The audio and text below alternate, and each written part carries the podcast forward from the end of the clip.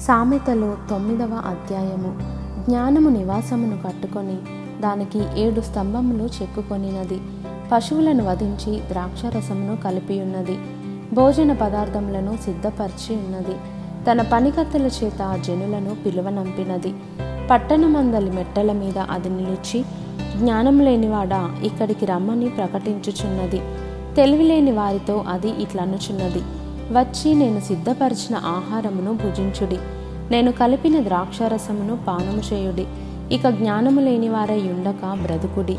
తెలివి కలుగజేయు మార్గములో చక్కగా నడువుడి. అపహాసకులకు బుద్ధి చెప్పువాడు తనకే నింద తెచ్చుకొనును. బుద్ధిహీనులను గద్దించడానికి అవమానమే కలుగును. అపహాసకుని గద్దింపకము. గద్దించిన ఎడల వాడు నిన్ను ద్వేషించును.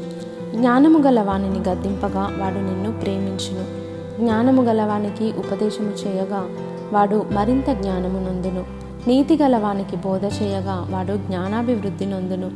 యహోవయందు భయభక్తులు కలిగియుండుటయే జ్ఞానమునకు మూలము. పరిశుద్ధ దేవుని గూర్చిన తెలివియే వివేచనకు ఆధారము. నా వలన నీకు దీర్ఘాయువు కలుగును. నీవు జీవించు సంవత్సరములు అధికములగును. నీవు జ్ఞానివైన ఎడల నీ జ్ఞానము నీకే లాభకరమగును.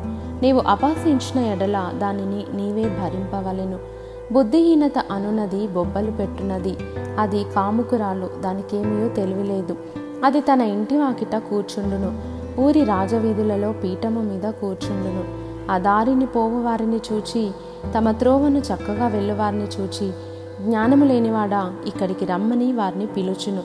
అది తెలివిలేని వాడొకడు వచ్చుట చూచి దొంగిలించిన నీళ్ళు తీపి చాటున తినిన భోజనము రుచి అని చెప్పును. అయితే అచట ప్రేతలున్నారనియు దాని ఇంటికి వెళ్ళువారు పాతాల కూపంలో ఉన్నారనియు వారికి ఎంత మాత్రమునూ తెలియలేదు.